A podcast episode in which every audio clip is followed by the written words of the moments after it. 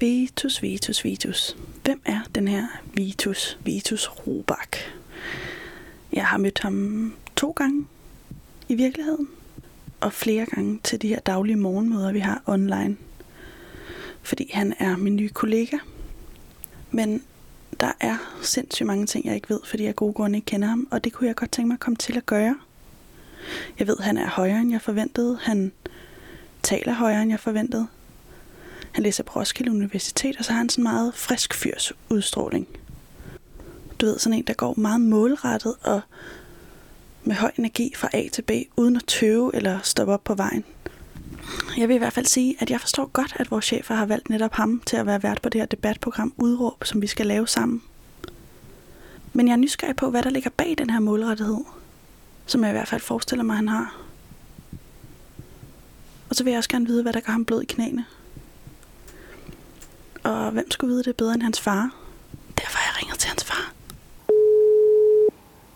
Ja, jeg hedder Michael, og jeg er Vitus far, så jeg har kendt ham altid, siden jeg var lille bitte. Jeg er født i Aarhus. Og hvad hedder du mere end Michael? Fordi man kender dig jo faktisk godt, hvis stemmen virker lidt bekendt. Jeg hedder Michael Robach, Ja. og jeg er også, jeg er også journalist. Men vil du ikke lige... Ja, fordi det, det, der slår mig, når jeg møder Vitus, det er ligesom, at han er... Øh, han virker enormt målrettet. Når jeg ligesom skal tænke på Vitus, så tænker jeg, at han kommer ind ad min dør. Og så er han altid ligesom midt i en historie, eller midt i noget. Altså, han kommer ind, egentlig ind med sådan et pust altid. Har han altid Og så- været på den måde der målrettet? Han er målrettet i situationerne, eller hvis der er noget, han tænker umiddelbart, åh, det her det er fedt, det vil jeg gøre. Er sådan, han altid været. Han har virkelig også altid haft meget højt energiniveau. Ja, det kan jeg godt fornemme. Men ja. det, jeg ligesom virkelig er interesseret i, det er sådan at komme lidt under huden på, på Vitus. Har I rost ham, når han har været effektiv, og omvendt øh, kritiseret ham, når han har været sløset? Eller sådan? Er, der, er det noget, I har fremelsket, fordi I begge to også er, er journalister? Jeg tror, han ligner både mig og hans bror ret meget, og vi er begge to nogle meget utålmodige mennesker. Altså, vi vil gerne have, at der sker noget hurtigt, hvis man har fået en idé eller har, har en plan om et eller andet, så skal det hellere ske nu end i morgen. Det der også er med den der målrettighed, som du beskrev tidligere, det er, at, at den virker sådan meget øh, eksplosiv, sådan, at han har noget på hjerte på en eller anden måde. Er der et eller andet, som virkelig øh, pisser ham af, eller som, som, som giver ham den her fremdrift? Han er jo ikke inkarneret et eller andet på et eller andet sted på den politiske fløj. Jeg tror mere, han er interesseret som i sag, fra sag til sag-agtigt. Altså, så opdager han noget, og så synes han, det er spændende. Ikke?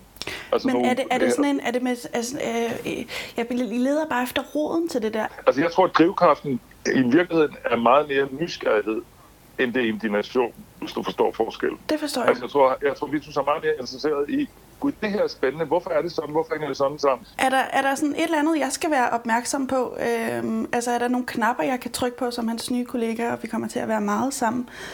Øhm, er der et eller andet, jeg skal være særlig opmærksom på? Okay, du skal fandme ikke øh, gå over denne her grænse, eller du skal give ham en, en rød sodavand.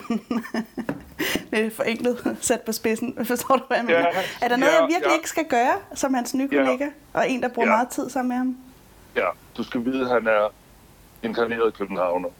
Åh, oh, fuck. Og, han, og han, han sætter en stor ære i at være københavner, og hans akilleshæl er jo, at han er født i Aarhus. Det har han, det har han svært med. Okay, helt sikkert. Den tænker Ja. jeg er meget god at have. Er der et eller andet, hvis jeg så har øh, formået at måske pisse ham endnu mere af, end bare at sige, at han er jøde? Mm-hmm. Er der så et eller andet, som jeg kan gøre, som gør ham lidt blød i knæene? Altså sådan noget, der gør ham virkelig glad? Han, han, han, altså, han er jo ikke anderledes end så mange andre. Han bliver, han bliver virkelig glad for at få ros. Ja. Okay, ja, det er meget godt at vide for mig, tænker Ja. jeg. Er der ellers noget, hvor du tænker, okay, det her er ret i øjenfaldene ved min søn? Altså er noget, der er sådan... Ja, jeg tænker på det. Øhm, jeg har i overvis sagt, og jeg tror stadigvæk, det, har, det holder, at Vitus er det mindst generede menneske, jeg kender. Mm. Altså, han har aldrig nogensinde, heller ikke, når han var helt lille, stået og presset sig op af mit lov, og du ved ikke vil hilse på nogen, eller føle sig lidt fremmed, øh, hvis vi har været på besøg et sted, han aldrig har været. Han er simpelthen, han har simpelthen ikke generethed i sig. Men er det sådan en øhm, følelse af at søge anerkendelse ude hos, hos folk? Eller sådan... Det tror jeg faktisk ikke. Men jeg tror, at hans manglende generethed i virkeligheden handler om, at han synes, der er så mange ting, der er spændende, så han skal lige hen om det næste hjørne. Wow, det, er- det er meget smukt at høre, hvor stor øh, eller hvor mange fine ord du har om ham. Nå, det er godt. Det er, er rigtig det er også mit barn for helvede, hvad skal jeg sige? Ja. Det vil jeg øh, bruge imod ham.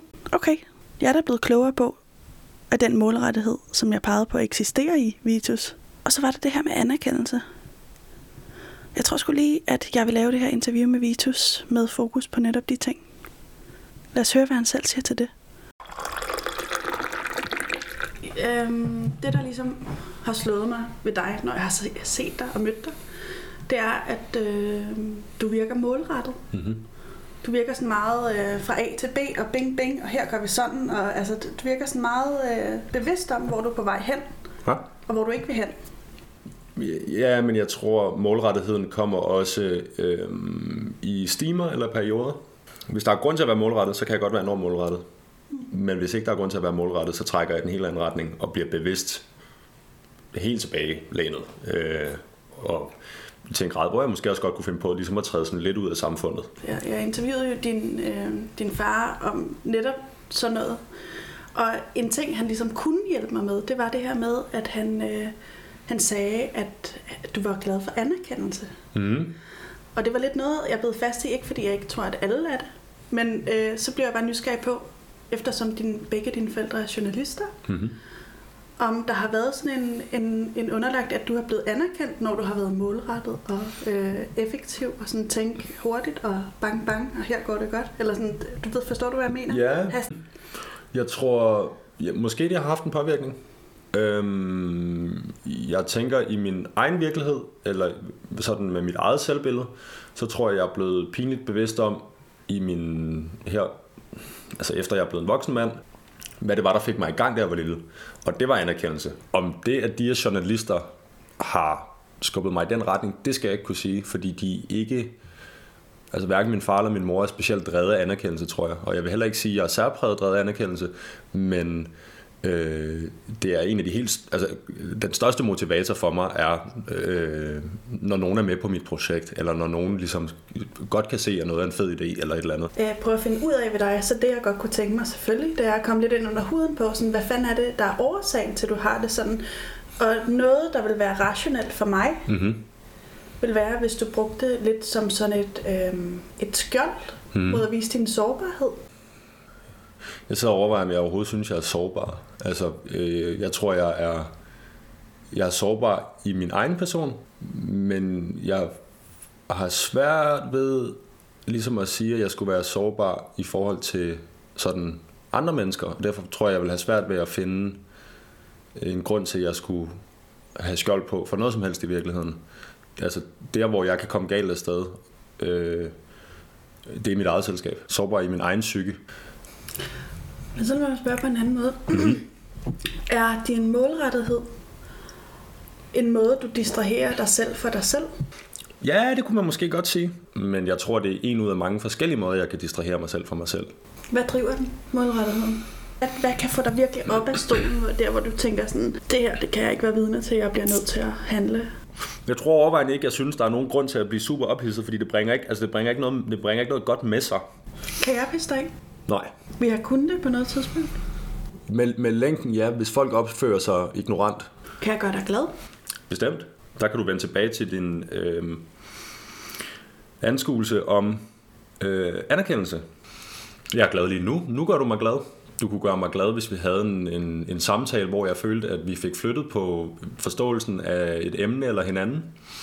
Mm, kunne gøre mig glad ved at sige, at kaffen, jeg har lavet til dig her nu, var god, eller kagen smagte godt, eller hvad det måtte være. For det er også the little things, for at lyde som det, mest banale udtalelse 2020. Øh, og så kan det godt være, at vi alle sammen ender i graven, og der er ikke nogen, der kan huske, om, huske os om 100 år. Men så var det her et, et, et, et rart øjeblik, og vi fik noget ud af det sammen. Det kan gøre mig enormt glad. Jeg, øh, ved du hvad? Imens du tænker, så tager jeg det, der er tilbage af den her. Vil Godt. du have mere? Nej, jeg har drukket også en, inden Fordi du kom. Jeg er på forkant. Den er god, ikke? Sindssygt godt. Og den er god, og den er stærk. Øhm, Om jeg er bange for ikke at være god nok? Jeg tror, uden at skulle...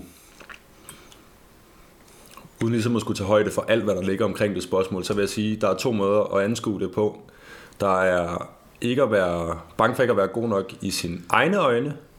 Det kan jeg godt blive, det kan jeg nærmest blive angst over.